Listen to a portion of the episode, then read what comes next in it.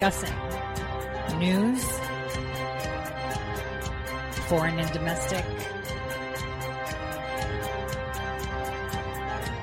unfiltered news.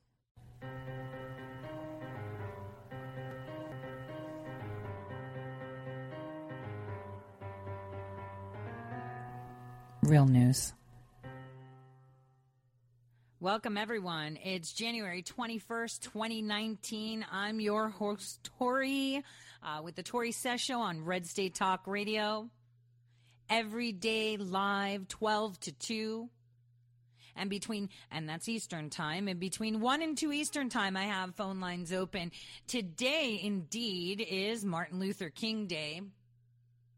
And he's actually quite relevant to what we're going to be talking about today in some aspect. What are we going to touch base on? Well, Friday, we discussed how the week was moving so slowly, as if the news and every single person on the planet was walking knee deep in tar.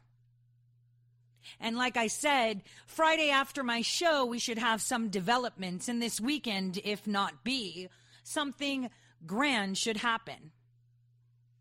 It's not a crystal ball.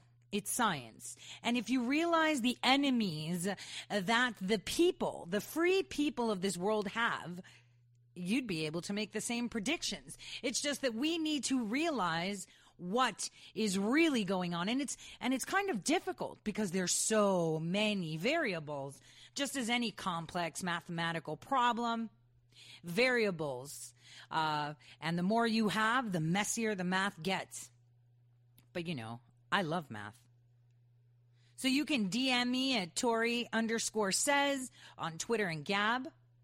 You can also send me an email to Tori at ToriSays.com. I have received many emails. There are a few, actually only two, that I haven't responded yet because I thought I can do that during the show tomorrow. In the meantime, what are we going to talk about today? Because we've got lots. We've got to talk about what's going on with this shutdown. Was there a coup planned? What's going on uh, with Ruth? Was I right all along? Was she plugged in since October? Gosh, there's so much to talk about. Elections coming, Kamala Harris announcing that she wants to run. But like I said, the only candidate right now that may indeed be the one to cinch the Democratic nomination is Yang, and for some reason, the left is terrified, just like they're terrified of Ilhan Omar, who is extremely dangerous for the foundations of our democracy, as well as Ocasio. So we'll talk about all of that. For now, let's begin the day of just looking at what our president has tweeted this morning, right? So, first, he talks about Curt Schilling and mentions Levin, which I do not like at all. I've said it. He does he is not a Trump supporter. He's merely on this train for whatever reason. We all know he's a group, a Cruz bootlicker and was up until the end. He's reinforcing to us through his tweets that he's done great for our country, which is true because no one's going to report it. So sometimes you have to toot your own horn. He is truly getting things done. But one thing that struck me odd, because you know, the president tells us exactly what we need to know is that he retweeted something that he tweeted the other day, just yesterday, which is to all of the great people who are working so hard for your country and not getting paid, I say thank you. You are great patriots. Patriots, P A T R I O T S, not P A Y. So we must work together, he says, after decades of abuse to finally fix the humanitarian, criminal, and drug crisis at our border. we will win big. So he retweeted that on the day that RIF, reduction in force, has begun. It's not an application. It's not something that someone needs to initiate. It's not like Mulvaney has to say, all right, start the procedures. It is instant. The minute day 30 comes, it begins. So I found myself up so that I can catch and intercept any 4 a.m. drop. And I found some interesting drops, interesting, which we'll talk about in the second half when I have Scott Adams from the Scott Adams Show join me. It has to do with Ruth. So let's talk about what happened during the weekend. Where I left you all on Friday is that after my show, you know, after 2:30 p.m. is usually when we see um, indictments being unsealed, announcements being made, and right on time. Our president made the announcement that he was going to address the nation in regards to the crisis at the wall. At the, well, ha, I'm getting ahead of myself, right? Where we want to build the wall. So he decided that he's going to do it at 3 p.m. Eastern Time and then delayed it to 4 p.m. Eastern Time because he actually went to receive the fallen individuals and soldiers uh, that died in Syria, which we'll talk about as well. And keep in mind, these soldiers, some of them were just veterans working for private companies as private contractors to fulfill the duties of active duty soldiers because we want to pull out our troops. And I would encourage you to look back on former shows where I told you what happens in Idlib. See, nobody mentioned that the bombing was in Idlib. Nobody mentioned what exactly went on with the suicide bomber. But I told you that Turkey's far, far, far fanatic, crazy, insane um, party that stems from Ankara that you know, for some reason, the um, mainstream media likes to switch up their uh, names, you know? They like to call themselves FLN.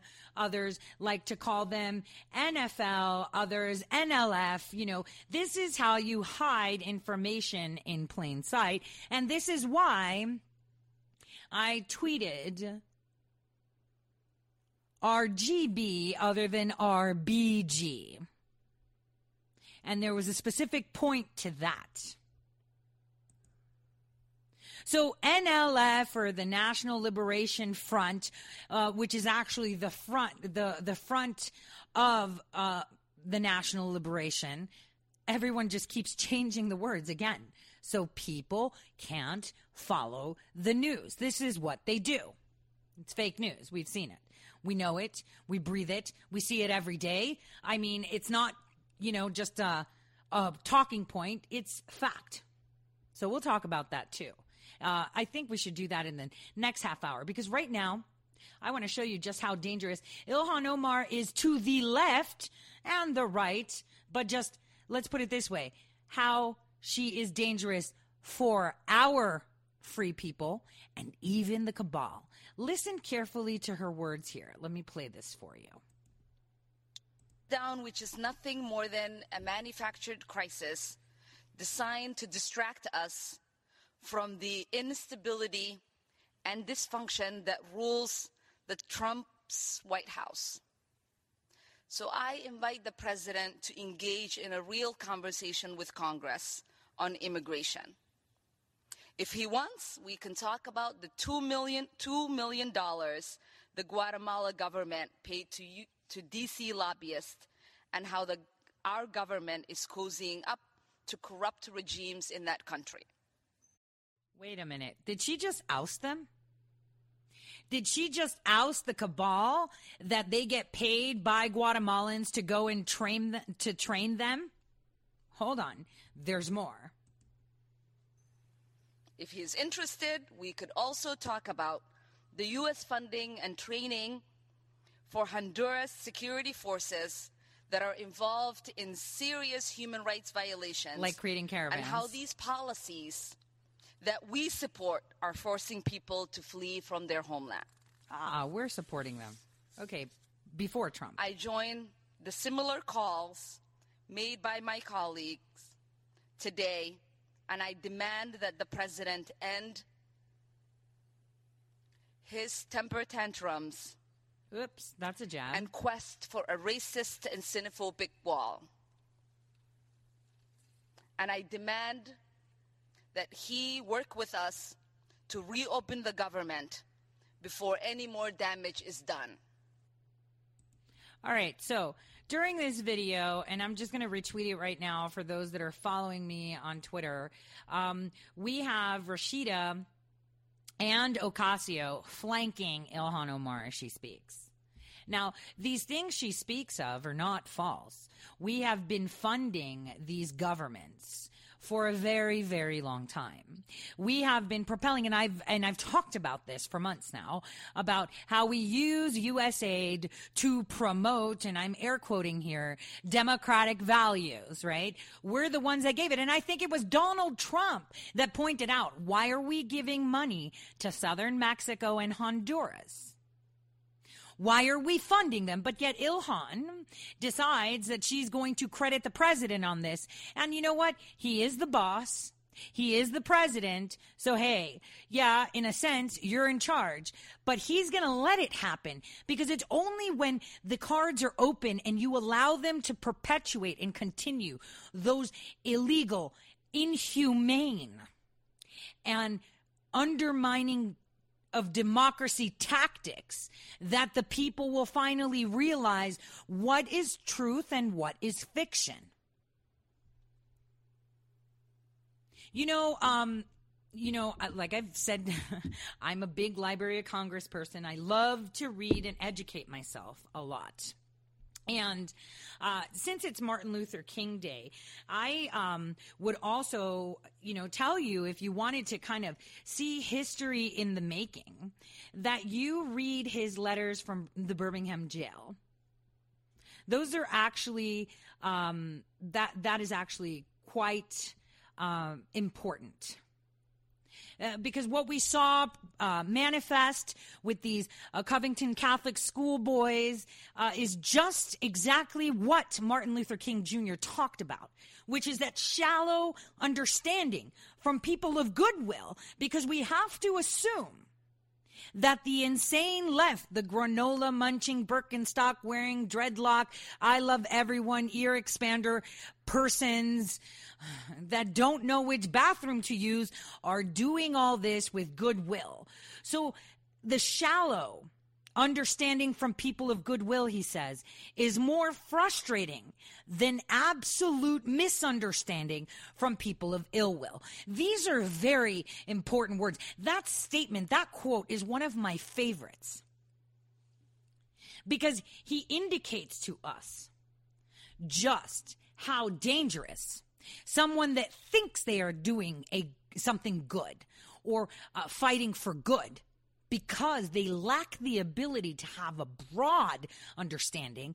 They only have a shallow understanding. See, they'll tell you they're all about this and they understand and they have a broad perspective, but with shallow understanding is dangerous. And very frustrating because how do you teach someone to gain actual knowledge when they refuse it because they believe that they have broad knowledge? You know, uh, ancient Greek philosophers had talked about this uh, aspect of knowledge uh, throughout the ages. Many philosophers have, actually. See, when we believe that we master something, we are incapable of accepting knowledge, input, or criticism from others outside of that specialty, which is why people that are experts seem to have narrow scopes. It takes a different kind of person to demand to have a depth of understanding with a broad perspective. And that only comes by thinking and by challenging those things that are taught, spoken, or portrayed to you. For example, the news. The media provides you a point of view that we all now know is fueled by ill will and they push the misunderstanding. This phrase should be the phrase of 2019 as we expose the fake news mainstream media. because those that listen to them have shallow understanding, but believe that they have a broad perspective. This is dangerous.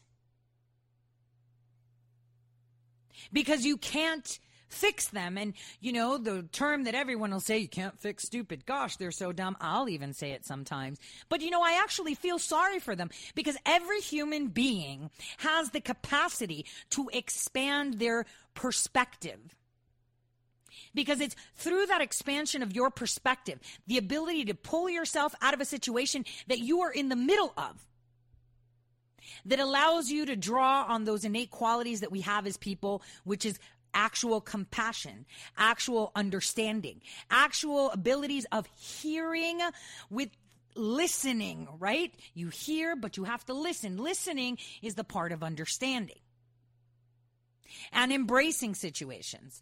You have to be able to step back. You know, there's uh, lots of people online that make videos, that put out tweets, uh, that are on Facebook, that, you know, even in the 8chan board. The one thing that you see in common from people that have a broad perspective, but a depth of understanding is promoting you to take a step back. Because by taking a step back, you can think. So here's a before I get into that, I wanted to play you a clip from CNN of Pelosi because I want to talk about Pelosi right now because I want to talk about her after my short break too. Pelosi talking about her canceled flight, which was amazing. For me, it was the uh, most members from it was the most amazing thing our president did. She's on this bus with members that she has carefully chosen, like Adam Schiff, right? We'll hear him again. I played his clip on Friday, and these are very important to listen to so we can get into it. She was very upset, wouldn't get off the bus. And you know, you question yourself, where's the manifest? I actually filed a FOIA request under my pseudonym to ask for this information. I want to know who was going. Who was I paying to fly to pass notes and tour poppy fields? I want to know. And were they actually going? And the thing is, those that were selected part of that flight as military companions, you better know they're on notice. Now let's take a listen to this. The bus already, I was about to join them, and the president then uh, canceled the trip. Uh, it was a kind of a funny letter saying seven days. And somebody didn't tell him it was a quick weekend trip, uh, but nonetheless, that served his purpose. So not forgetting him uh, for a moment. So then we, that was that for us, but we had the prerogative to travel commercially, and we made plans to do that until the administration then leaked that we were traveling commercially, and that endangers. We weren't going to go because we had a report from Afghanistan that the president um, outing our trip had made the scene on the ground much more dangerous because it's just a signal to the bad actors that we're coming. You never, you never advance. You never uh, give advance notice of going into a battle area. You just never do. Perhaps the president's inexperience didn't have him understand that protocol. The people around him, though, should have known that because that's very dangerous. And then, um, then, and so we're saying, well, we're not it's not only about our safety, that's one thing, but the more important thing is the people who we'd be meet, we would be meeting with, the civilians there, our own troops first and foremost. Again, they take so many risks for us. We didn't want to heighten uh, the risk for them. So, uh, so then we're going commercially. Then we say, okay, well, let's review this in light of the State Department's report that the president's statement has uh, heightened the danger on the ground. As we're making that decision, all of us together, then the State Department doubles down and says, we don't think you should come because the president's statement has made a threat. But the, but the fact that they would leak the uh, commercial, uh, that we were flying commercial, is a danger not only to us, but to other people flying commercially. It was very irresponsible on the part of the president. We'll go again. We'll go another time. This would have been. How incredible. So let's take a think for a second. Did we listen? First of all, she didn't even complete one sentence, right? She didn't complete one sentence. They were all half sentences. She was frazzled. But in the beginning, she told you we were on the bus and then the president did this and it was like seven days. And then it's like, no, it's like a weekend trip. And, uh, you know, uh, we were going there and uh, she was just rambling, right? She was frazzled. And then they told us, you know, you don't tell people when you're flying to Afghanistan because that's for bad actors. Nobody cares about you, Pelosi. How many of you out there listening right now have had Congress or senators appear, right? Which you're like, what business do you have? We really don't want you. We don't care right? Lots of them. Because when they come to Afghanistan, they really don't come for Afghanistan. What do they do? They hop a night flight on the Air Force choppers to where? Kazakhstan. So let's cut through the BS and be realistic and talk facts, okay? Nobody cares. Nobody will look. And then her saying that he inferred that them flying commercial is a danger. Why? You think that people on a commercial flight won't have phones and record it? I remember I had eyes all over Washington, D.C. when Hillary Clinton and Bill Clinton flied commercial with vouchers. And, uh, you know, Laura Loomer was nice enough to break that uh, because, you know, Twitter likes to keep me down sometimes. so, it, what she says is making no sense. What she is doing uh, while she's speaking shows you just how frazzled she is. She is scared. She has no idea how to move forward with this. She doesn't know what to make of it. And, you know, I saw that the Gateway pundit, great job, Jim Hoft, snapshot of Pelosi getting on the plane that night. Where was she going? Huh. And was that family with her? Interesting, right? Very, very interesting. But let's listen now to what Adam Schiff, who was a uh, passenger for this, what he had to say. Let's listen to him. Come on. A few uh, comments on behalf of our delegation about the president's actions uh, in attempting to cancel a congressional delegation to visit our service members uh, in Afghanistan, uh, as well as uh, our visit to NATO to reassure our NATO allies. Reassure. Um, we believe this is completely inappropriate by the president. Uh, we're not going to allow the President of the United States to tell the Congress it can't fulfill its oversight responsibilities, it can't uh, ensure that our troops have what they need, whether our government is open or closed. Uh, that work must go on, uh, and I think it's vitally important now, in particular, that the President has announced withdrawals from Syria and Afghanistan that we understand the situation on the ground. Uh, we had anticipated important defense and intelligence briefings in Afghanistan. Uh, we were looking for Why the were they getting briefings? To reassure NATO allies. Again, reassure allies. By reports that the president has uh, questioned his staff or opined about leaving NATO, we're determined to make sure that our NATO allies understand that on a very bipartisan basis, our commitment to NATO is strong. Um, so, so he's speaking on behalf of GOP action. All right, so what did he tell you? He told you, hey, we were going to see our troops. You know, during this shutdown, we're just flying out uh, to execute our congressional duties. It's very important that we do. Uh, we need to reassure our uh, NATO allies because that's our job on a bipartisan basis. But all of them on that delegation were Democrats and family. And uh, we were just going to go and uh, get this done. And he stopped it But I refer back to Pelosi's statement. Yeah, you know, so the people in Afghanistan told us it's not good that we come now. Hmm. That's because you were made. Because we'll revisit when this type of stunt had been pulled again. I've said it before every time my president leaves the country, my heart is in my mouth thinking, may God protect him because we don't have control of what goes outside our borders. Hence, Switzerland. We'll revisit this after the break and talk about Syria.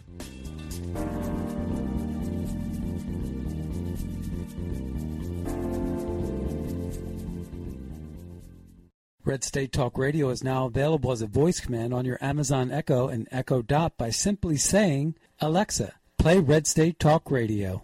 Red State Talk Radio on TuneIn. Turn to every single American. Now, we've been hearing all these stories about sanctuary cities, sanctuary cities that. You can now find us on the Amazon Echo and Echo Dot, on TuneIn, on iHeartRadio, and we also have the phone apps in the App Store for your particular phone. And just in case we activated your Echo Dot, Alexa, stop. How did you become addicted? A friend? Were you at a party and someone said, hey, try this? Then you got the cold sweats and started shaking. And the more you did it, the more it didn't work. So you switched to the needle. Now you're a train wreck. Drinking, drugging, broke. Your family hates you. And you hate you. Get out of your hell on earth now. Call the Detox and Treatment Helpline today for immediate help. In many cases, your insurance may cover the costs. We can't guarantee it, but we can guarantee we have what you need to change your life for the better. Pick up your cell phone and call right now. 855 700 2978. 855 700 2978. 855 700 2978. That's 855 700 2978. Guaranteed life insurance with no medical exam. Sounds great, right? Even better, your rates will never increase and benefits will never decrease. If you're a U.S. citizen between 50 and 80, you can get life insurance guaranteed. It's not guaranteed in every state, and you may not qualify for every policy, but when you call, you'll speak with a licensed insurance company. They'll give you all the details about guaranteed life insurance. So call now 1 800 707 1219. 1 800 707 1219. Hey, this is Leonora Cravota from Red State Talk Radio for My Pillow. I used to have trouble sleeping. My Pillow changed all that. I now fall asleep within moments of my head touching my pillow. That's how comfortable My Pillow is with its patented interlocking fill. My Pillow stays cool and does not go flat. Plus, it's machine washable and dryable. My Pillow has a 10-year warranty and a 60-day comfort guarantee. My Pillow is also the official pillow of the National Sleep Foundation, and it's made right here in the USA. My Pillow is now offering Red State Talk Radio listeners a four-pack special with two premium standard or queen pillows and two go anywhere pillows. That's four pillows for the price of one. To take advantage of this special offer, call 1-800-961-9194 and ask for promo code Red State. That's 1-800-961-9194. Promo code Red State. Put sleepless nights behind you with My Pillow, the most comfortable pillow you will ever own. For the best night's sleep in the whole wide world, visit mypillow.com.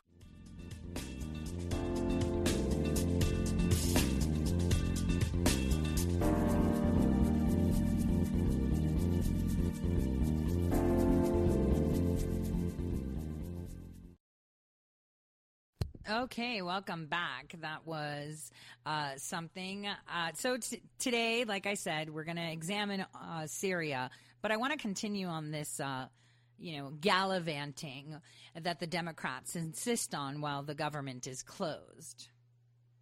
And I think we'll talk about pink slips in uh, the second half when I have Scott Adams on with me. Now, if we remember correctly, on Wednesday, right? The day before Pelosi wanted to go flying and gallivanting, day of that the trip was actually organized. We saw these articles flying around showing an Asian man, you know, in the picture, not the actual perpetrator, which was, you know, uh, one of the, you know, from the religion of peace terrorists, right?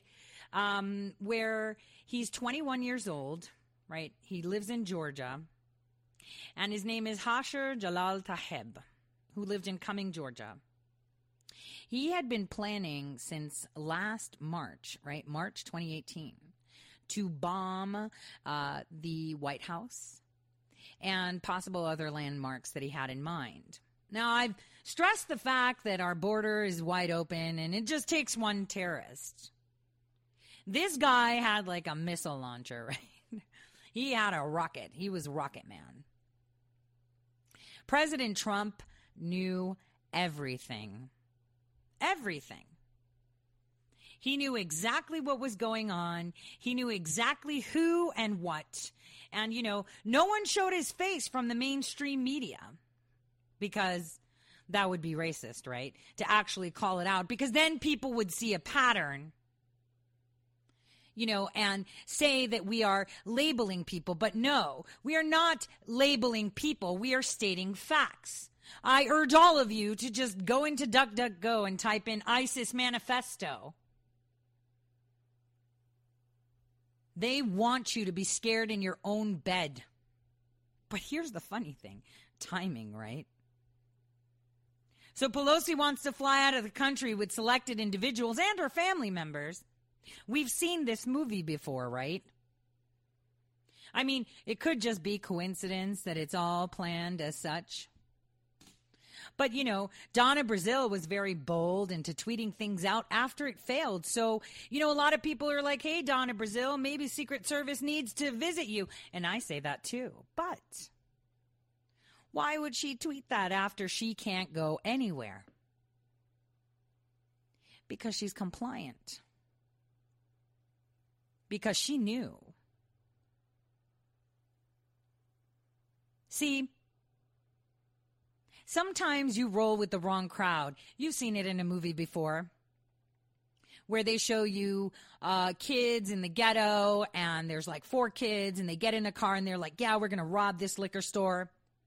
And then there's that one boy that really doesn't want to go because he doesn't want to commit a crime, especially when he sees, you know, the driver or another friend pull out a gun, right? That's when stuff really gets real. And you realize that uh, this is just taking it over the top. I didn't sign up for this, right? You've seen how many movies like that? So the driver or the, you know, pa- another passenger flashes a gun and says, We won't use it, but if we have to. And then that guy just rolls in with them and they're just going to go rob the liquor store because they want to buy, I don't know, a muffler, let's say. And that guy that was hesitant sees his friend shoot a guy, and now he's in deep. Like, what does he do? He never signed up for that, but he doesn't want to back down because they might shoot him. I mean, anyone that leaves the crew is suddenly an enemy. So one would think that Donna Brazile's tweet of saying, you know, um, you know, that Pelosi is president tomorrow, MLK weekend in full swing. You know that tweet? Could be indicative that she was uh, applauding the idea of eradicating the president or the vice president all in one go with their 21 year old, a young boy. Because let's be honest, you're not really an adult just because you're 18. You're still a kid. It's between the ages of 18 and 27 that we make the most stupidest choices because we think we are capable of making choices. So this is a young guy who has been groomed into this and probably follows the ISIS manifesto. And if you give him money, and that's what's exciting. Remember, what do we always have to do is follow the money. I mean, he was supposedly trading his car for weapons, right? or ammo. Well, how do you get all the other stuff? He had to have money. He's 21. If he was flipping burgers or, uh, you know, on a federal work study through school or lived with mom and dad. I mean, where's mom and dad? We're hearing nothing of it. Because President Trump already knows. Very well timed. Very, very well timed, isn't it? So let's revisit something that'll trigger uh, memories of those that are still alive that lived it, but those that are history buffs like me that like to look into the past to make sense of the future. When JFK was assassinated, what happened?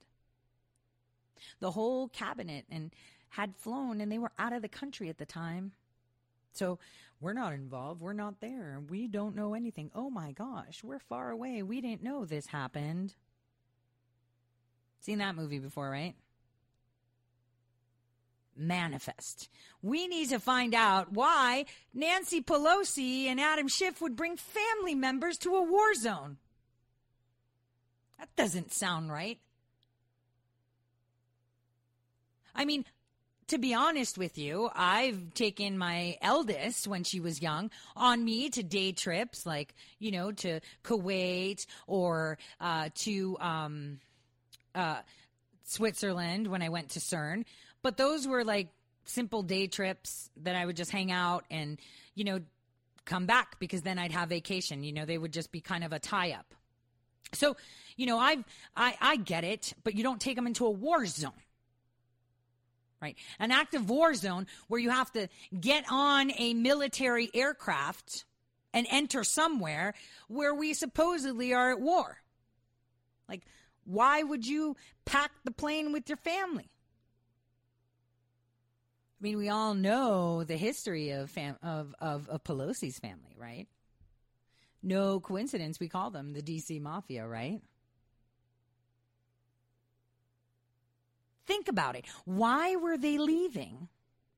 Who are they to give reassurances to NATO? They do not make uh, up, excuse me, foreign policy.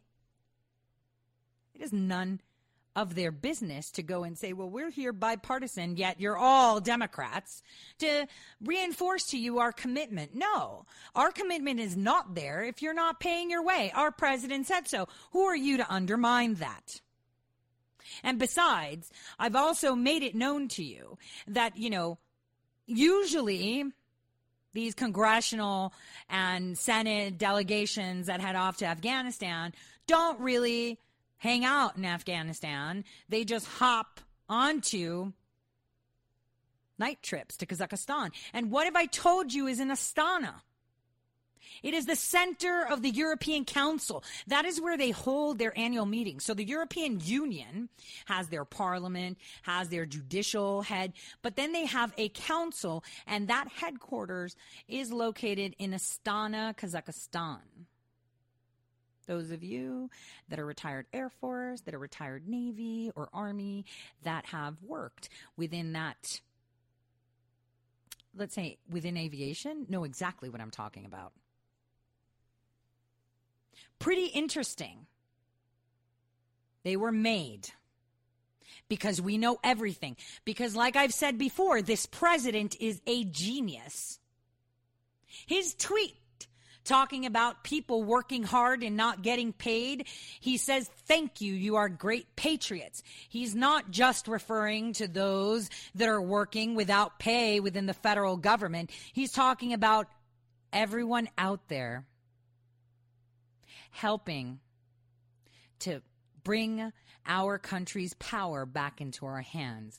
Those cyber soldiers, those people that voice it, those people that dig, those like Tom Fitton that just drop FOIAs every single day, file lawsuits every single day. There are millions of Americans around the nation right now filing lawsuits open records requests, FOIAs within their own states to dig all of this up. Having said that, I found it quite interesting that yesterday our president um, was retweeting a lot of people. He retweeted seven specific senators that, from my sources, were the ones canvassing for a veto override. Do you know what the veto override is? It's where they're going to, you know, get some uh, votes from the Republicans to meet with the Democrats where they need two thirds to show it as bipartisan to override the president's will. Seven of them who are those seven? Come on, guys. We've revisited this before. I think I wrote about it in Big League Politics how seven senators were found to have Russian links. I'll find that article and retweet it. It was in the summer where I pretty much talked about that. It's interesting when you see the names. It's interesting when you realize just what's going on. And he retweeted the ones that had official statements on their page too, you know, like Lankford, Thune, Marco, Little Rubio, Inhofe, Hoeven, Moran, and Tillis. Those seven GOP persons that were busy canvassing their own party to line up and agree with the Democrats. Your president tells you everything you need to know. And it's pretty important that we listen to what he has to say. To, right now, just a few seconds ago, he published something. Let's take a listen to this. He usually has good audio.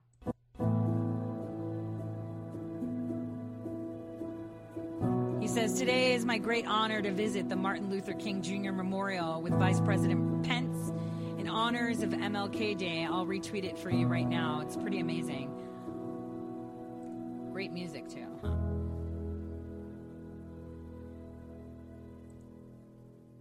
Yes, Martin Luther King Jr. You know what's funny?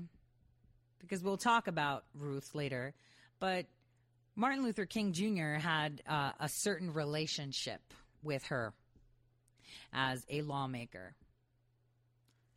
A very certain and specific relationship. I suggest people do their homework because he's talked about her before. He has.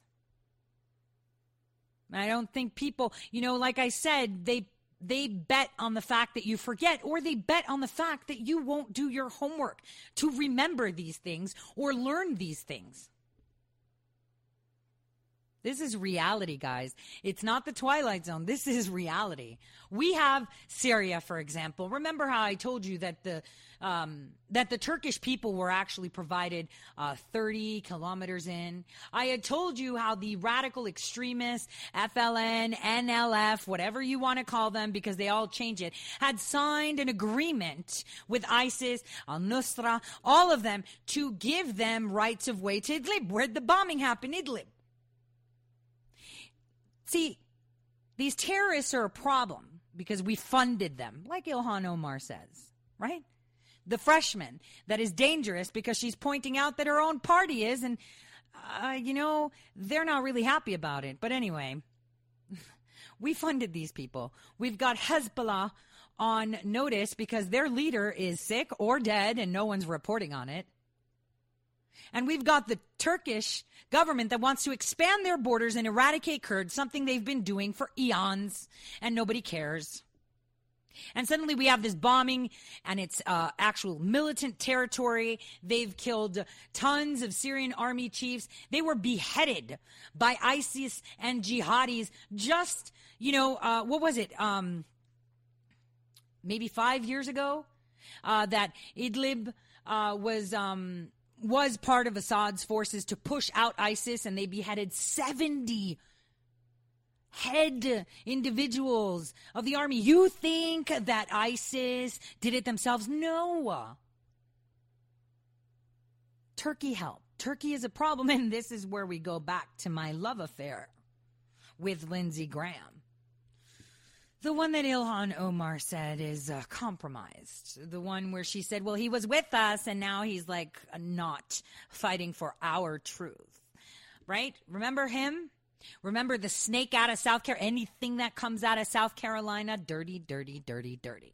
And it's been like that since the 1800s. Don't take my word for it. Read up on the Library of Congress. Pull up those images of newspapers. You'll see exactly what I'm talking about. So here we have Lindsey Graham, what? Meeting with Erdogan? After Erdogan killed our own people. His people did that. ISIS doesn't have control. Those out of Ankara do, right? Those have it.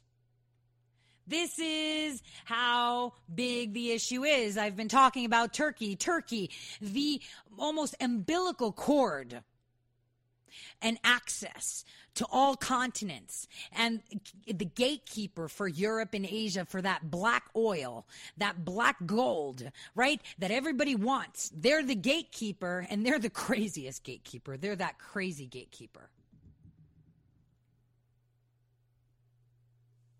The fact that Russia has called out Turkey for sending reinforcement, a breach of the Astana, Kazakhstan, Turkish, Russian, and Iranian deal. So in Astana, in Kazakhstan, there was a deal made called the Turkish, Russian, Iranian deal, right? The TRI. They violated it because they are only allowed to have certain observation points. Yet Turkey has overdone that.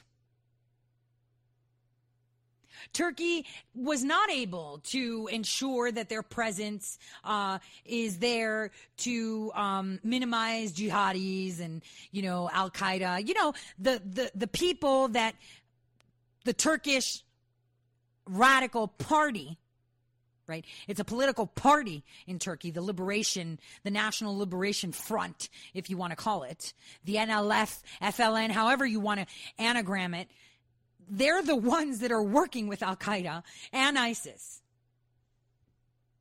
And they literally allow them to be stationed there in their area.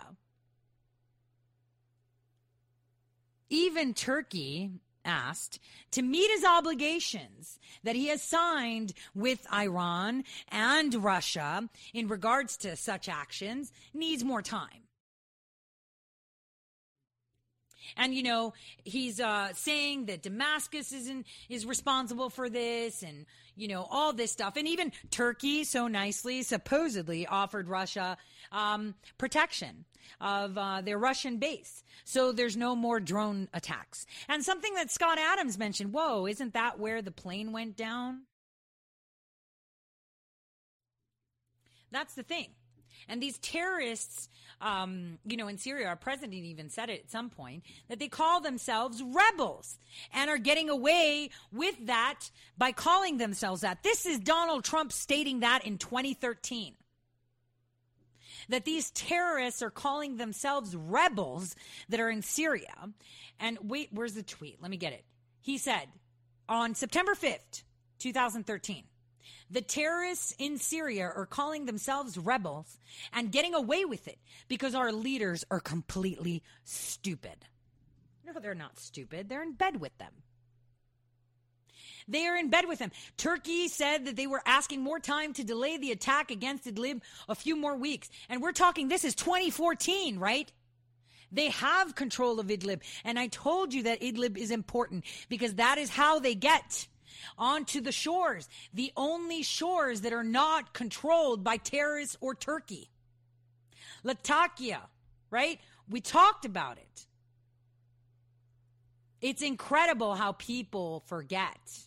It's imp- it's it's just incredible. And how the media isn't even reporting this so that you understand exactly what's going on.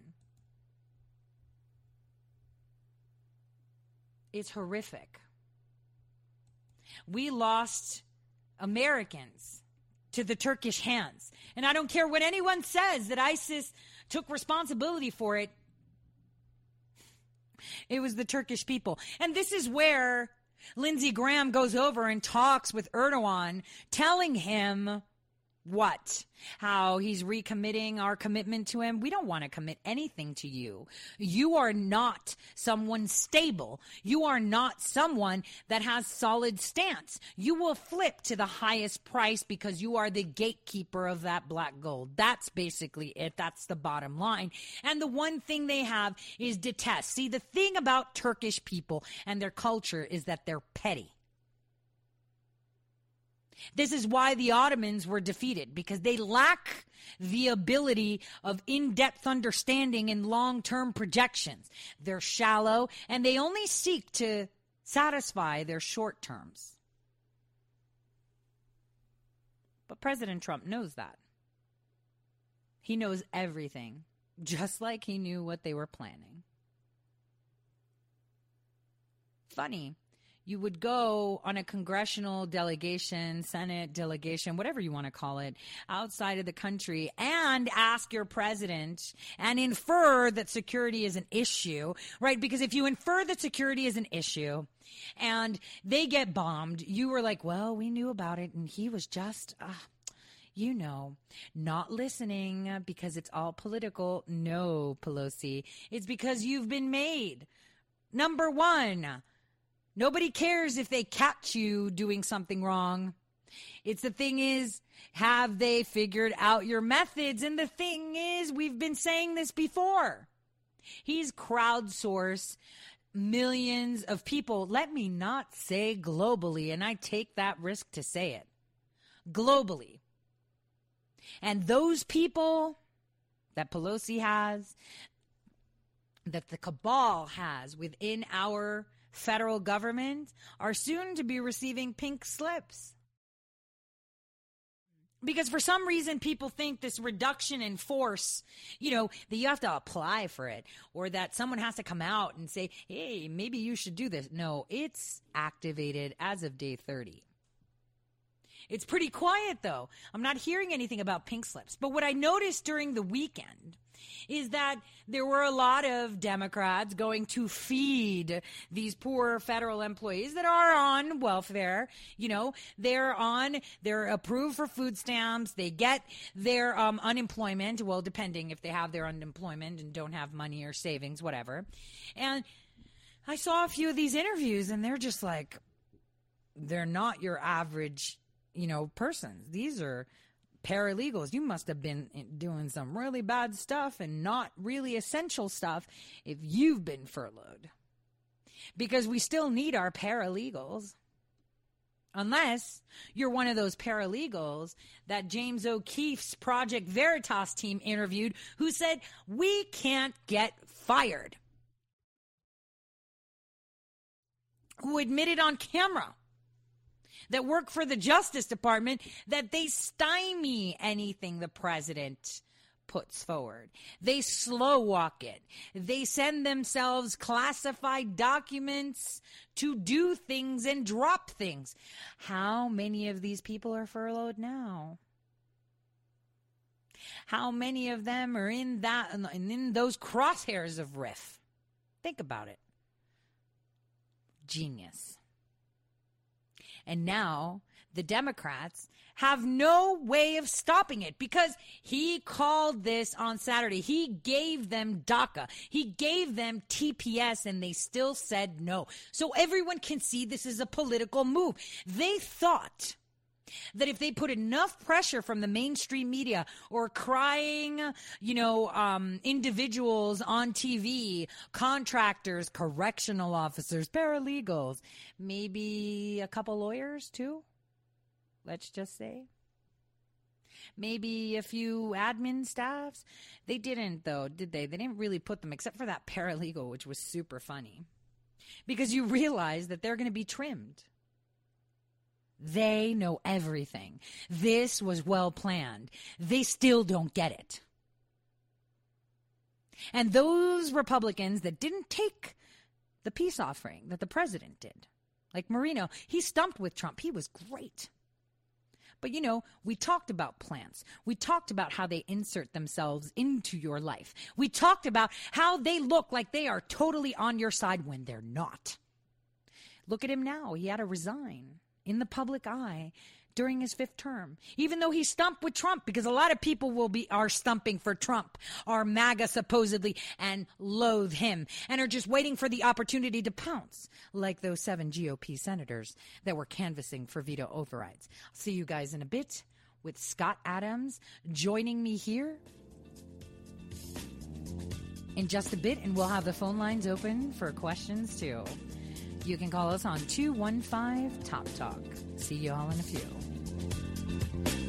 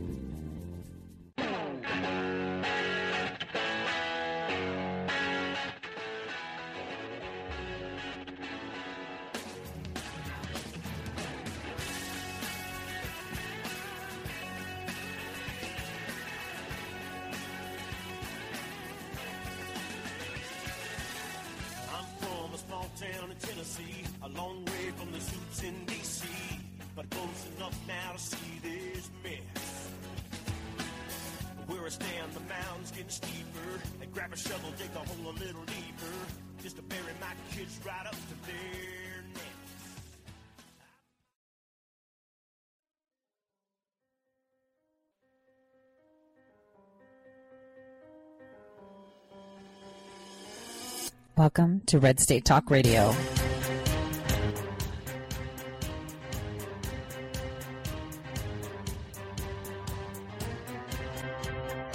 You're listening to Tori Says for the next hour. I'll be your host, Tori.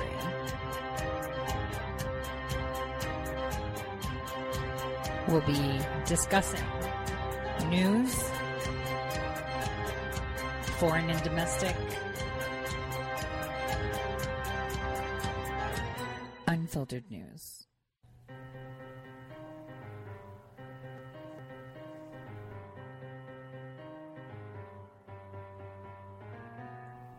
Real news. Real news. That's it. That's what you get here, just facts. I'm not going to tell you what to think, but I'll give you the tools to do the thinking on your own. Again, I am your host, Tori. Uh, for the Tori Says Show on Red, Take, Red State uh, Talk Radio. Uh, in this half of the hour, I will be joined by Scott Adams from the Scott Adams Show. So that way we can discuss things on, uh, you know, RBG. And, you know, me and Scott have gone back and forth on his show and off air as well, uh, talking about how, you know, I completely disagree. The only reason they told us that, um, you know, uh, RBG was in hospital back in November is because she missed the formal ceremony for Justice Brett Kavanaugh. She missed it. This is why they reported it. We would have never known that she was plugged in because she's been plugged in. And this morning I tweeted out how uh, Fox News this morning on Fox and Friends. See, I have Dish Network, but I um, have DirecTV on my phone uh, to record a few things. You know how you could just have like a subscription? Well, I record Fox and Friends because I like to listen to the soft push of the 4 a.m. drop from the mainstream media. I just adore it. So I um, was watching it and it was incredible. I didn't take a, a screenshot on my phone for it. Uh, I pretty much found other screenshots and used them. And, you know, I also reached out to friends and said, hey, I know you DVR this, take a look. And lo and behold, they had that image of her saying 1933 to 2019. I tweeted that out. But here's the thing I didn't use the hashtag RBG, I used RGB because here's where it gets colorful. This is all beginning to unravel. And you know, I don't know how far the president will go in actually showing us this and telling us this. How far will he go to unravel that he knew that she was not giving opinions since October when she fell and supposedly cracked her ribs? Because when that came out, you know, in November, I had just started my show on Red State, right? And I told you, mm I think they're going to say she's dead. And it's great timing right now in November to do it. But I expressed my fear that they would indeed keep her on life support until they needed it. And right now is when they needed it. For some reason, they want to delay announcing that she is dead they want to. And the State of the Union is just that. So this morning, I was actually up before 4 a.m. and I waited for this drop. And I also tweeted out to you guys the reason as to why I use RGB rather than RBG, because you'll see that when you use the hashtag RBG, a little face comes out. You know, when they memorialize people, when Twitter does that, that's an algorithm they put in place for things like that. You know, Black Lives Matter, you know, when, uh, someone dies, they put a little picture uh, depicting them. Others may say, oh, it's because of the movie. No, they just attached it to the movie because it has RBG. So I am really excited to introduce you guys to Scott Adams, which many of you know from the Scott Adams show. Scott, welcome. I'm so glad you're here. And like I was telling everyone, you and me have been going back and forth about uh, Ruth and how I've been saying she's been on life support since October when she fell. And um, I thought we should discuss this because it's very curious. What is your take on all this? Oh my gosh. Uh, well, you know, when I you turned me on to the graphic, I blew me it blew my mind away. I was late to the game because I had just gotten on the radio starting my 8 a.m. show, 8 a.m. Eastern show, on Red State, and you know, so I did. I was really unaware of what, what was going on, you know, there, and uh, I got to tell you, when I saw that graphic, I said, you know, that they don't make gra- time is money, money is time and those people that work in New York City that make those graphics, they're they get paid big salaries. And so you just don't come up with graphics and then slip them into the queue. I mean, that thing wasn't just a graphic laying on the art room floor. It was, you know, they have a whole art department, but that was put into a queue. That's how that got to be a slide in the queue. They're getting ready for something. And whether she's on ice, whether RBG is on ice or not, remains to be seen. I mean, and perhaps we'll never know. I mean, a lot of people think that McCain was on ice for a while. Yeah, you know, a lot exactly. of some people think I that um, Herbert Walker Bush was on ice for yes. a while because you know, remember the D5 drop and all that. So these are sick people that work in the deep state. You know, I still am one of the one of the ones that believes that Antonin Scalia was murdered. You know, without I'm with you he was, on that one. Dead without a witness uh, or an autopsy and uh, I'm sorry, but he was overseeing the Fifth Circuit Court of Appeals. I, I wouldn't put it past anybody for anything when you're talking about the deep state like this. But when you saw that, when I saw that graphic, I thought Tori was right. Yes, and the thing is, I, and it's not to gloat. I've I when in the first half of my show, I told everyone it's it's math. I like math, right? And so when you have a lot of variables, it gets confusing. But I like to dabble in string theory, and a lot of people laugh at that because that's like a theory, you know, that everything's connected. But you can have predictive models. And for me, you know, the announcement actually, I just pulled it up from Bloomberg, said Ginsburg missed a formal ceremony Thursday morning, and this was published November 8th at the court for new Justice Brett Kavanaugh, which begs for everyone to understand how did they get that picture with her half asleep in the chair and and um, Brett Kavanaugh behind her, right? Pretty interesting. Mm. Isn't that interesting? Yeah. I mean, we have technology. Yep. I can I can superimpose myself everywhere, right? And so it says President Trump's second high court appointee. She's never skipped a Supreme Court argument, even while undergoing cancer treatment. They're talking about like what twenty years ago, right? And you know, I also was saying uh, last week, I said, you know, I think one of the reasons why it was so convenient for uh, Nancy Pelosi to do the unthinkable, to do the unprecedented, to do something that's never been done in our country before in the history of our 200 and something years of as a country, and that is to not, uh, you know, welcome or re- re- retract an invitation for the State of the Union address is there would be a lot of explaining to do. Now, I understand that not always, you know, this has happened before where Supreme Court justices don't show up, but a lot of people will be asking a lot of questions that would require a lot of lies, and people don't want to lie on record if they could avoid it. They'll just hide under their, their desk, right? A lot of questions about where's Ruth Bader Ginsburg? What's the status of her health? We need to know. And as taxpayers and as people that are part of this experiment we call a republic, a democracy, we have a right to know. We have a right to know what the heck is going on with Ruth Bader Ginsburg. And frankly, this brings up a whole new narrative uh, that these graphics on Twitter and these graphics on Fox News are flying around. Something's going on. We know that. We want to know what's going on. Yeah, you know what's interesting though?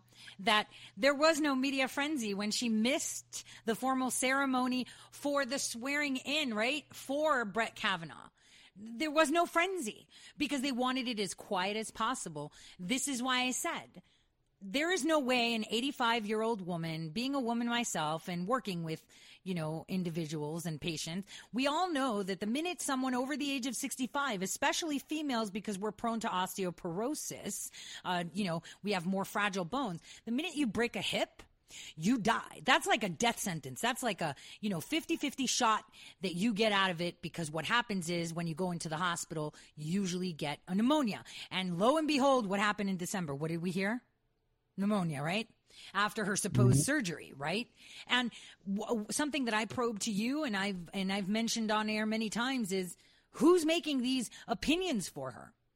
Because if you fall down at that age and you crack your ribs and you're in hospital and you're giving opinions from your bedside, how can you do that with pain meds or chemo prep for your surgery, for your lobectomy? Like, how does that actually happen? Yeah, that's such a great point that you brought up.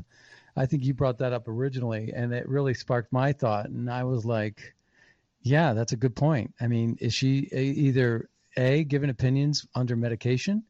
or B, she's phoning it in for some clerk to do the opinions. Either way, that's a breach of trust with the Supreme Court. That's a, to my opinion, that's a, an impeachable offense. They want to impeach Kavanaugh right now. They're talking about impeaching Kavanaugh and bringing him up to the House Judiciary Committee for a hearing because of for, uh, bring him up on perjury charges, when in fact he was nothing but a victim uh, by a whole bunch of crooked senators like like uh, Feinstein or Hassan with the doxing charges. I mean, it's kind of crazy that you know all these people that came out of the woodwork and admitted that they lied. Uh, all of a sudden, you're going to bring Kavanaugh back for an impeachment charge uh, in the House. You know, well, they'll stop at nothing. Uh, but uh, I say, you know, the real grievance and the real problem, they're hiding the status of Ruth Bader, Bader Ginsburg and and the quality of her health. And I think that is really sinister and that's a bigger problem. But, you know, heads are going to explode if, you know, Amy Barrett is brought to light and, you know, Ruth Bader Ginsburg needs to be replaced. You know, keep well, in mind, too, last week. I don't know why we need week, a woman, though, Scott. Hold on. You know, what is this? just because a woman gets out, we need a woman in there. That's so sexist. Think about it. I'm a woman, uh, and just because look, a woman leaves, we need to put a woman. We need to I'm put the most qualified. Politics kind of guy, but you know that's what they're that's what they've been throwing around. Now, the, the, there is this um, article in the Santa Monica Observer that basically said that they heard from insiders uh, that they've updated their narrative on this story, and that Ruth Bader Ginsburg was to resign in the month of January. Right, but see, here's where it's weird. So uh, remember that TMZ video of showing Ruth Bader Ginsburg exiting a vehicle with a nurse? right? Mm-hmm. Well, you know, we never get a clear picture. Even uh, another picture that was reported by, um, hold on, what uh, the News Punch? I don't know where they got the picture of uh, Ruth Bader Ginsburg in a um, in a wheelchair being pushed probably somewhere in a hospital, I guess. Super grainy. Mm-hmm. We don't know what date it is. But apparently TMZ videotaped her. And you know what? I call BS on that. Why? Because she had a black nurse. And what do we know about Ruth? She hasn't had what? One black law clerk. She refuses to hire them, right? Yes or no? And this is something sure. that even MLK had called her on. This is why I urge my listeners, I've, you know, that they have a history with each other. This is. Did you just say MLK? Yes, Martin Luther King has spoken about Ruth before. Oh wow. Yeah, and I think that maybe I should write something up on that, but I think it's just increasing the divisiveness. You know how uh, you know, I don't like to do that. I don't like to show it, you know, to show and promote divisiveness. I, I hate that. I hate using that card, kind of like the way I hate that we're being forced to consider only female candidates for Ruth's position just because she's a woman and she's leaving. I mean, that is ridiculous. You know, hey, look, we, I'm, I'm, right with, I'm right there with you. You, you know, you can't um, say that actually, though. You're a man. You I can't say it. uh, I, I, what's no? I mean, the thing is though, uh, Ruth, Amy Amy Barrett's the most one of the most conservative you can get on the bench. To replace the most liberal on the bench with the most conservative on the bench is like replacing Obama with Trump, and that sounds pretty good. I don't know. I mean, like I said, uh, just because a woman, if they want a woman slotted in, you know who I would go for? Seriously though, and I'm not joking. Pirro. I would love to see her on there. I would. She's spunky. She's straightforward, and she does not like BS. I don't know if you've ever seen her in court as a judge, but she cuts through it. Hates expenses for court hearings that have no business being in court in the first place, um, and doesn't like dilly dallying and political correctness, uh, which uh, would be a breath of fresh air uh, in um, our Supreme Court. But you know, the question is, where is the Chief Justice on this? Why isn't he telling us anything about Ruth? I mean, he's the boss, right? Why isn't he telling us where she is or who's writing the opinions? Wait, wait, wait. I have an answer. Because he's crooked? Because he's compromised? Yes. Yes, because because uh, you know his meeting with Obama on January 5th Well, didn't Anthony coming to light. Scalia say that he suspects? He said it to Judge Napolitano. He said, "I suspect that uh, the Supreme Court is being wiretapped. I have good reason to believe it." And he's said it on more than one occasion. Next thing you know, he's dead. Of course, with no witnesses and no autopsy. Of course. That's the way they work. That's the way they operate. And with Ruth, you know, this slip, you know, isn't coincidental what Fox did. Because why would you make that graphic? Because you know it's going to come up. So, do we have some like that on the ready, you would think if if, you know, that terrorist wasn't caught in Georgia? You remember how many of those slips we saw on their TV during the elections, how they were declaring Hillary the winner, or how they were declaring that so and so got arrested when they weren't, and they were just dropping those slides. You remember during the electoral period, right? Um, A lot of weird things going on with that right. election. So, so it seemed like everyone was getting the same narrative, and you know, Fox News isn't outside of this 4 a.m. drop. You know, yeah. and, uh, Well, News, we know they have a history of outing like George Papadopoulos was coming to the airport and got ambushed, probably thanks to Fox News or some people in Fox News that were um, tipping people off as to the whereabouts of certain things. Remember we were talking about that? Yes. And they do Yeah. that. And, uh, you know, George is very vocal, and, you know, I, that's why I like him. Because he tells it like it is, and people don't like that. But what are you going to do? Put tape over his mouth? I mean, they do uh, usually operate like that, but we have President Trump in office. And, you know, it's interesting. He has that to use. He has the, uh, the actual fact that Ruth has been giving opinions from her bedside, either highly medicated or piped up to a ventilator, right? And he's not dropping that, which makes it curious as to, you know, just because he has it and he's not using it, what is he going to use it for?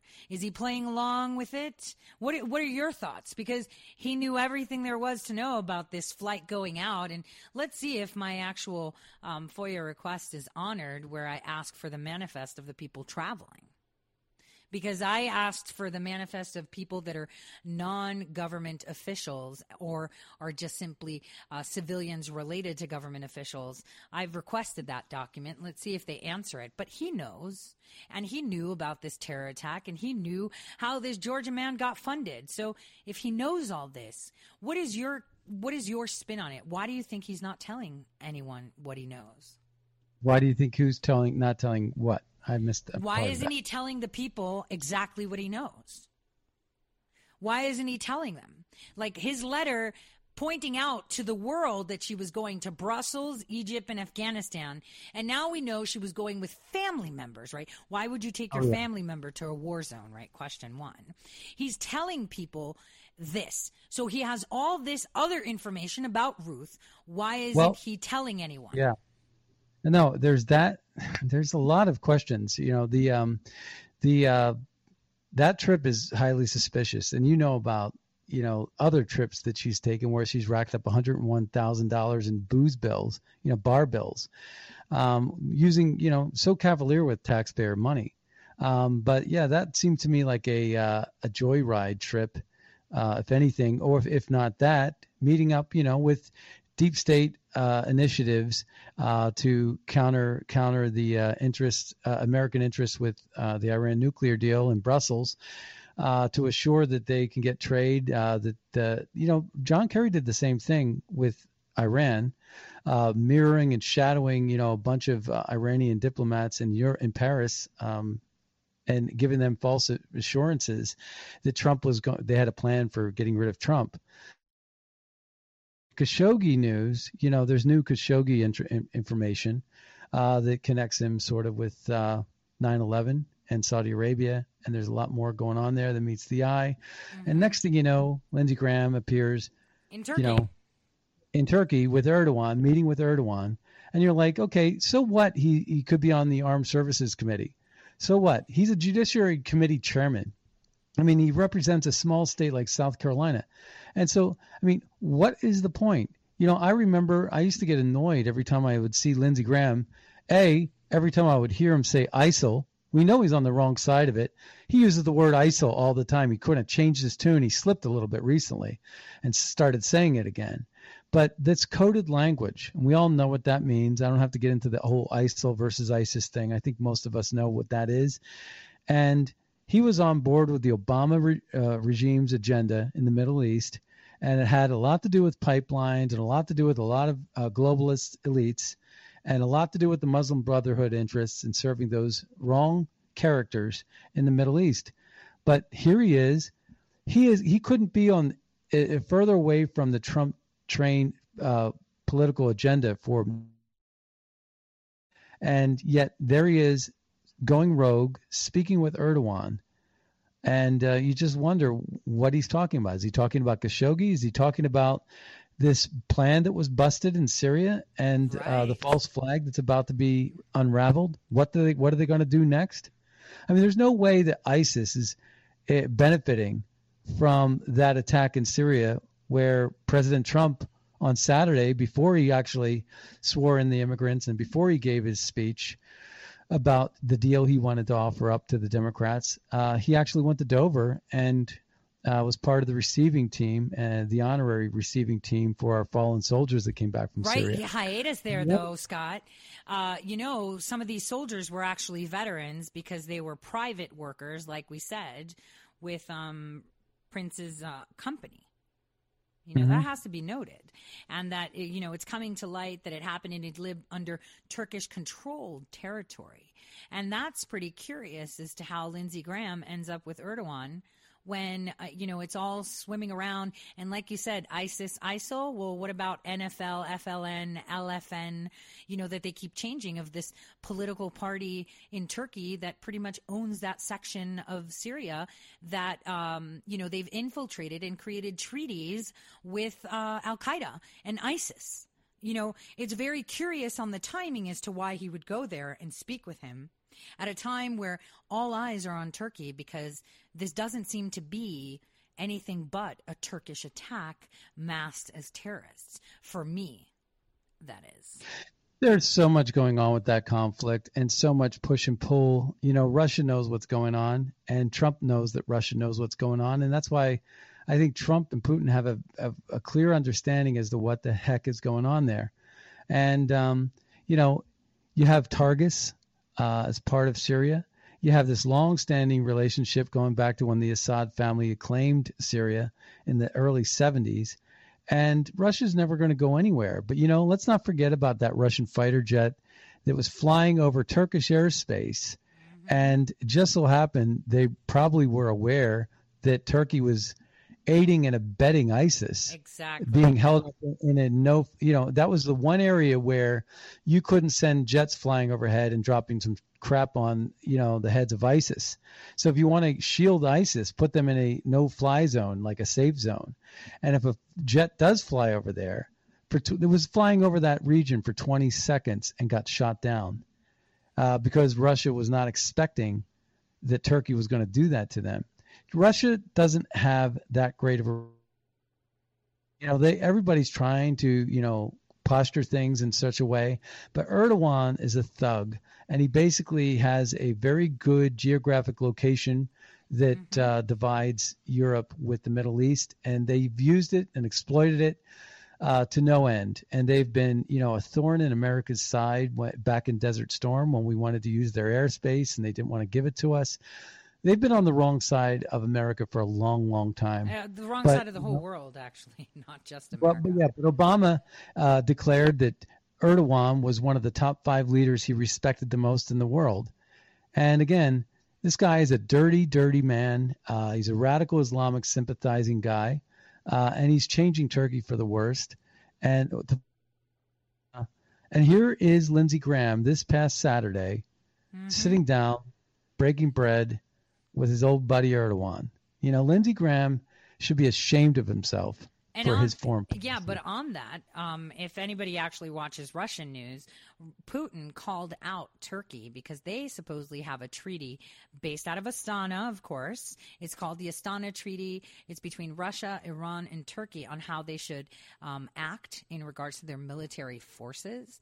And Russia said that they violated by infiltrating Syria with excessive troops. And so this is heating up right now because Russia and Turkey relations are heating up. And I, I made this prediction a couple weeks ago. But when we see Turkey go down, it's going to start from Russia because Russia has that uh, one port right? That one place in the sea, in the bay that is pretty much controlled by terrorists in Turkey. Remember, right by Cyprus, they they have that one port. So it's uh, really interesting to see that Lindsey Graham, on the heels of uh, supposedly a suicide bomber, bomber that was a terrorist and now is being linked to Turkey, um, is over there, like you said, breaking bread with him and um, making more notions well, I, of I such. because Lindsey Graham is getting rich off of the deal that he struck. You know, it's all pay to play politics. That's what politics uh, in America has become. Wait till you see AOC and her foundation, whatever she's going to come up with, right? It's all money laundering. It's all way to I'm going to give money over here, and you hopefully you'll you know treat us favorably over there, and you're going to see this. But uh, Lindsey Graham, he's an he's an old veteran of the game, and uh, there's probably no one with more greasy palms than John McCain, who taught Lindsey Graham everything he needed to know. Just ask David Kramer, you know, John McCain's uh, foreign policy advisor that went over there and met with Christopher Steele, tried to uh, wage a soft coup against the president of the United States. You think these people are pro-American? No, they're pro-money. You know, that's how these people get so rich. That's why Pelosi is using insider trading in order to, you know, gain p- personal wealth. Um, this is why money is what, what's required in order to gain power. Look at Beto O'Rourke, you know, marrying into uh, his wife that's worth about $500 million. You know, half a billion dollars. Beto O'Rourke? You kidding me? Well, you know, um, we're uh, guys. We're going right through the break. I just wanted to tell everyone you can call in with any questions you may have for myself or Scott or anything you want to chime in at um, 215 Top Talk. That's 215 867 8255. So, uh, you know, this whole Turkey debacle, I've been talking about it, you know, because I know the area very well and the geopolitics that play there. Uh, and it's quite alarming that we're seeing it heat up. But one thing that went underreported was North Korea. If you have to, if you agree, uh, they sent a delegation, spoke with President Trump. He even announced that he's meeting and having another summit in February with um, Kim Jong Un. So uh, that's actually quite interesting to see on the heels of you know all this turmoil happening. And the reason I state this is what when you know, when McCain was sick, a lot of people and myself subscribed to the idea that he was on ice. He was on life support and they'd pull the plug when they wanted to. Right. That was the thought that I had, and I stand by it. And the same thing with uh, Bush 41 when they need a distraction. So I think that they're going to pull the plug on Ruth to delay the State of the Union address only because they need to fill the seats that are empty other than Ruth's. Because a lot of people may ask questions, but you know, the media reported, right? She fell. She, she's been missing from the Supreme Court at least since November that we know of because she didn't turn up for, you know, that whole ceremony for Justice Kavanaugh. So she's been out of the Supreme Court for this long. Um, they've reported suddenly that she had cancer surgery. You know, she had surgery for cancer, and now she has a pneumonia. Something that I said, remember, in November, that you know, nine times out of ten, at her age and so fragile and tiny, if she went in there for broken ribs or whatever, she definitely got herself a pneumonia because that's what happens. And especially when you undergo any surgery, no one said if she underwent surgery for her ribs or not. But, um, you know, I believe that since she fell, she's been plugged in, and we have not seen any real photographs of her either. Uh, we see some grainy video. Grain, yeah, great. You can keep anything live for as long as you want. Exactly. And now, you know, with this drop of this slide and, you know, Twitter putting that little uh, emoji thing after her hashtag, it makes you wonder why are they so adamant to delay the State of the Union? Because the State of the Union would all be about e- the economy, would all be about how great we're doing, would all be about how obstructionists, the, you know, the Democrats have, you know, they, they obstruct everything uh, because they are hindering and making our country lag in progress, right? So, the question is, though, there are empty seats. Uh, there was one listener who actually started looking at the voting records and found some trends. Obviously, we saw that Tom, uh, that Marino hasn't voted, um, and that's evident because he resigned after his indictment. He said that he's resigning because he's going into private work, but we all know what that means. And that is because he decided that what he had done wasn't much of a problem in corruption. Because remember, President Trump had written out executive orders you know, holding anyone in any shape or form of corruption or pay to play. Remember back in 2017, he gave all these Republicans and Democrats the opportunity to bow out, you know, without the spotlight so they don't tarnish the few good things they did. And we saw over 50 of them not run again and lots of them take early retirement, right? But he didn't, and now he's forced to be in the spotlight. But we have Democrats too. And I think you know, if they didn't pull the plug on Ruth as they intend to, they would have done some crazy thing like, oh, we're, um, uh, what is it, protesting and not going uh, to the State of the Union, which would make them look really, really bad. Uh, it would uh-huh. be showing their true colors that their their job is not there to legislate, their job is not there to look after us and make the government work, but their job is to stymie Donald Trump until they figure out how to remove him and um, you know they're really trying. I mean, what are your thoughts on that? I mean, I think that they're just going to pull the plug to delay the State of the Union. Honestly. That's my call.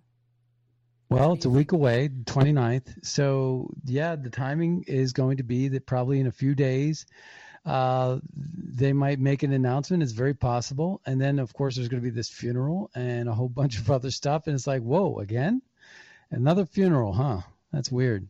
Yeah. You know, that's what I think too. Maybe they didn't do it today because they realize it's Martin Luther King Day and they want her to have her own special day, right? Or something.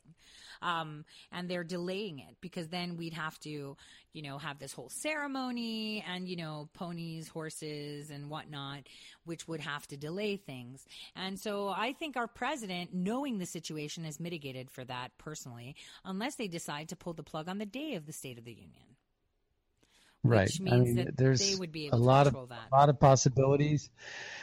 You know, and I think that the Democrats were really hoping for a Mueller report, and they were hoping to pull, you know, a couple of little ingredients in order to open up impeachment proceedings, and then call, use that as a major distraction. And by the way, the timing is really important because impeachment processes and say Adam Schiff is on the heels of Donald Trump or even Jerry Nadler or someone, then you you drop the hammer on, you know, you can't really drop the hammer with John Huber and Michael Horowitz at that point because Mueller's still deleting evidence. So you don't want to show Mueller where to go because he'll delete more evidence.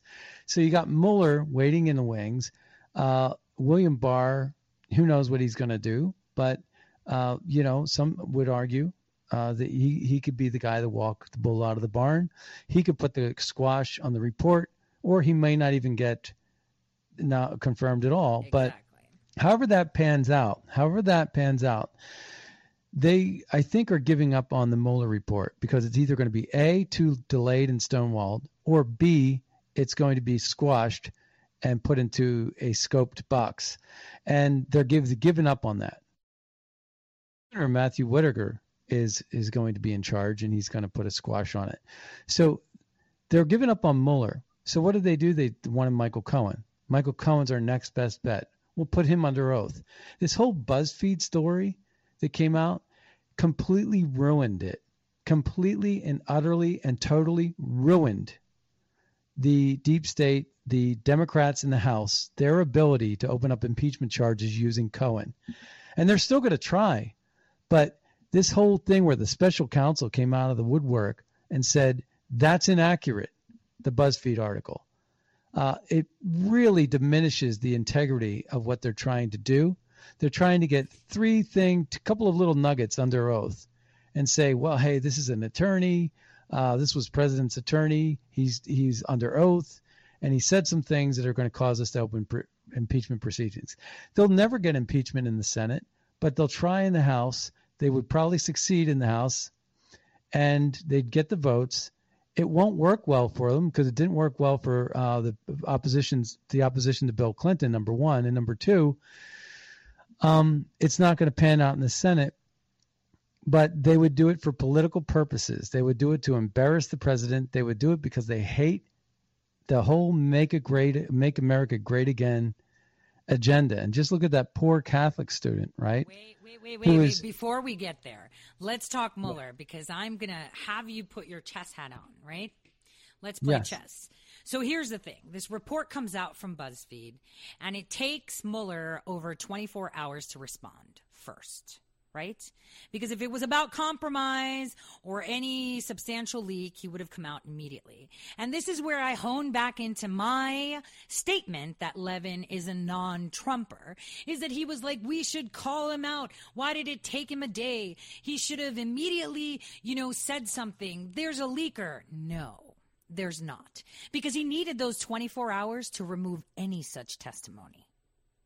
Because then they would find that it was leaked. It's better for them to say that it was false and but they have to delete every single trace of them even trying to use that as an argument. Do you see where I'm going with this? You know how you Yeah. say he likes the delete button, like that. What is it that um that GIF where the person's like constantly pressing the delete button? That was Mhm. Mueller when that report came out. See, the the insane propaganda media doesn't care that they just damage their own camp with that. They damaged their camp because now they can't use it because Mueller said it's inaccurate. So what he did was remedy and fix their pandering of saying, oh, yes, it was true, but kind of. He had to delete all of that and redo all the paperwork. And this is why I say that Levin is no one that I would put any marbles in because he is a Cruz bootlicker. And what about that beard for Cruz lately? That's just super weird. I think he's trying to look more human. But um, the the thing is, Mueller was deleting it. This is why he delayed. Because no one would delay, especially special counsel, when something supposedly was leaked. You know, you would sit there and say, it was leaked, we demand this, and he would scrutinize. Instead, what he did was he deleted it and changed their narrative because you know they were using that for Cohen. And BuzzFeed um, backfired on them. And now we have the mainstream media still supporting the BuzzFeed article, which means Well, that um, they're standing by deal. their This sources. Yeah. BuzzFeed- BuzzFeed thing is a huge deal, and it's it ruined it for the Democrats. It it ruined it, and now it's just a matter of time until Mueller has to wrap it up. He's run out of run out of cards, and and then you're going to start to hear from John Huber, and that's going to spell big trouble for Hillary Clinton, the Clinton Foundation, and all the goodies that they have on that. Th- Those deleted texts that I know the NSA has, and a whole host of other things. And I believe that Admiral Rogers has been working and been busy. I would love to see the pay sheets related to Admiral Rogers uh, because I'm sure he's been on. He's been he's been busy. Well, I would say that in order for us to see who is actually part of this whole scheme of things, is to see who actually was invited to the funeral of McCain. Because we saw that invitations went out nationwide to people that you'd be like, why are they invited? Do you see what I'm trying to say? And uh, that would give people a great indication just how widespread this uh, DC mafia network is. Uh, because, you know, they use funerals as excuses to get together and chit chat without cameras in their face. And um, it's going to be really Well, interesting. Yeah. It's, right? yeah. Remember- Pardon? The envelope. I mean, I think that. Oh, you're talking about the Bush funeral. I was talking about McCain. The invitations. The the Yeah. envelope at the Bush funeral was completely different, um, but the invitations to McCain's funeral were very important. Uh, they were widely spread, they were reported, and then people that got invitations to Bush's funeral, which was very selective, kept their mouths shut. But nevertheless, we saw them on camera if they appeared, and some of them didn't go to the funeral but went right to the services in Texas where there were no cameras. So it's really important for us to just take that guest list where McCain sent it out, and you'll see that there were literally Secretary of States of various states, random states, uh, attorney generals from random states, all of them probably with Huber on their you know, right at their heels. And they don't realize it. I mean, obviously, this Mueller debacle uh, harmed the Democrats, but like you said, Huber has a lot on. But um, from what my sources were telling me last week, and I'm still trying to get more information, there's another kind of Huber 2.0 going on that we don't know about um, that is on every state level. So every state has like their own little Huber, which is pretty interesting. Um, and I'm trying to get some information on that to see a pattern. I haven't really gotten it, but you know, I always report what I know, and then people can draw conclusions because there could be one this listener out there, Scott, that's like, wait, wait a minute, I think I encountered this, you know? and then they Right. take it from there and go forward. But uh, I, I think it's going to be really, really exciting to see how January pans out, and I think this week is going to go by really quick, um, especially with the RIF. I mean, what are you expecting? I, I'm I'm waiting to see reports of people getting fired and you know protesting the firings. Um, reduction, reduction in forces is a is a uh, it's a mandatory thing at this point. And the question really is is it uh, it's 22 I was talking with Paul Preston actually about this just today. And um, the idea is okay, so it's been 30 days, but how many? It's it's. I think it's a requirement of 22 work days or something like that. And has it been 22 work days? No, the way it Um, goes, the way it goes is it's either 30 calendar days or 22 discontinuous work days. It's right. either and then there were or. holidays that do you have to count for. Right, no, Um, either but or, either or. It's kind of like minimum or whatever. There's a mandatory uh, diminishing. You know, there's a mandatory. You have to actually now get rid of some people, and I guarantee you, members of the Democrat Socialist Party that are embedded in the, bureau, the, the wheels of bureaucracy, like Project Veritas, outed them. I guarantee you they're going to be on the short list. They're going to be on the the, the, the priority list. Well, I think it's going to be a lot of these people that, um, you know, that we saw on Project Veritas videos. Yeah. Because I saw a few of them through this weekend. I was kind of like, I I know it sounds really evil to say, but I was laughing because I was like, you caused this. I mean, to be a paralegal in the Justice Department in California and be furloughed and considered non essential when so much is going on, it means you must have done something really wrong to be on that furlough list.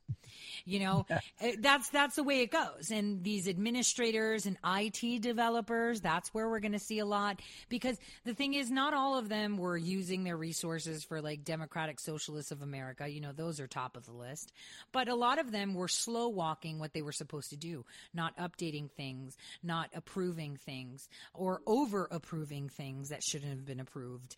Um, so we're going to see a lot of fat being trimmed and, you know, unfortunately as of today, the Democrats can't fix that. And, Well, and the problem for them is this: that Trump under Trump Trump's team, uh, who wants to make government smaller, they, they want to consolidate you know, the Com- Department of Commerce with education. They, you know, they see a lot of fat, and they want to get, you know, they want to get a reduction at the EPA, and they want to do these things. Um, but it's been a challenge because of all the litigation. You know, everybody's suing everybody over wrongful termination. And so this is an opportunity for them. They know exactly who they would love to get rid of. And at this point, it's a sheer opportunity to get rid of the dead weight and the and the losers that are basically not performing, not producing, and just get rid of them. or hindering And- because there's a lot of people that are hindering processes or causing damage while they're in there or leaking. You know, I wonder how big of a chunk is going to be in the VA because there's a lot of people in the VA that have been m- abusing, you know, their their their job security, and uh, you know, this is an opportunity for Trump to really clean house, and you know he wants to. And not only that, you're looking at like fifty billion dollars a year in salaries and benefits and pensions. Right. Uh, that you're going that's, to that's a lot. Yeah. And the thing is, what I noticed is, is that most office of the inspector general of each agency have furlough notices. So, you know, how are you finding non-essential employees in those agencies? Because I see a lot of Justice Department employees being furloughed, which indicates, you know, we do know that we have a problem with our Department of Justice, our FBI, and our intelligence community. And there have been a lot of analysts that have been furloughed too. And it's pretty, um, it's pretty um, astounding how President Trump retweeted his tweet about, you know, thanking patriots that are working without making money.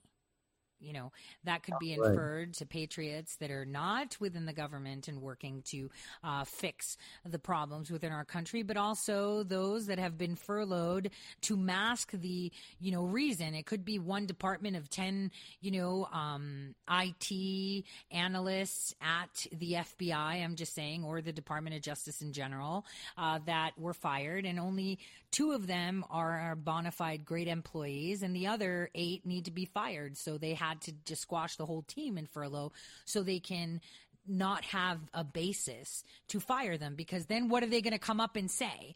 Oh, they didn't fire Joe, but they fired me because I'm a DSA. Political discrimination, according to our Constitution, doesn't really exist, right? We can't really fight that, can we? So, what are they going to come out with? Oh, they're just upset that I don't like Trump. Well, no, it just so happened political stuff don't get factored in. It's your work production.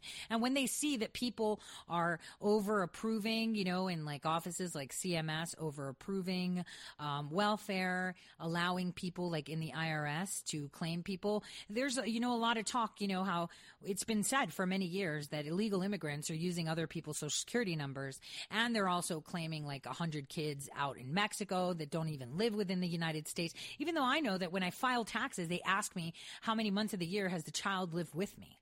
That's an actual, you know, tick box when you file your taxes.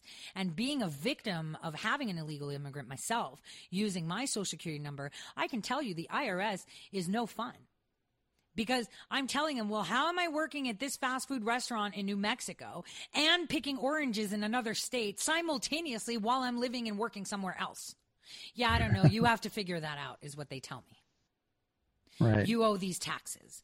So it's it's it's pretty incredible the the people that have been furloughed because if we see the people that have been- been furloughed, we understand exactly why the shutdown was done. He could have had the shutdown earlier, right? He could have. But he timed it perfectly and like I said back in November, um, Ruth is timed perfectly. When they want to cause delays, and I said in December, I'm really concerned about to your point that uh, she had they had her on ice. Yeah, because the thing is, now she's coming to surface. Why didn't it come up to surface that she had cancer beforehand? They just reported it after she had surgery? No. They reported it because New York is Trump's stomping ground. And when she appeared in that vicinity, someone got it back. You know, you can't own a city like literally in real estate and not know what goes on in your own backyard. But they didn't say anything since, you know, her fall and not coming up to the Supreme Court. And I said on many occasions in December, I'm concerned they're going to use her to delay what really needs to happen. And, Yeah. you know, maybe President Trump won't be issuing pink slips today. Like, I believe that a few of them went out from some sources, but nothing's being reported because maybe he wants to fulfill both requirements. You know how it's and, and it's, it's an or, it's 30 calendar days or 22 discontinuous work days.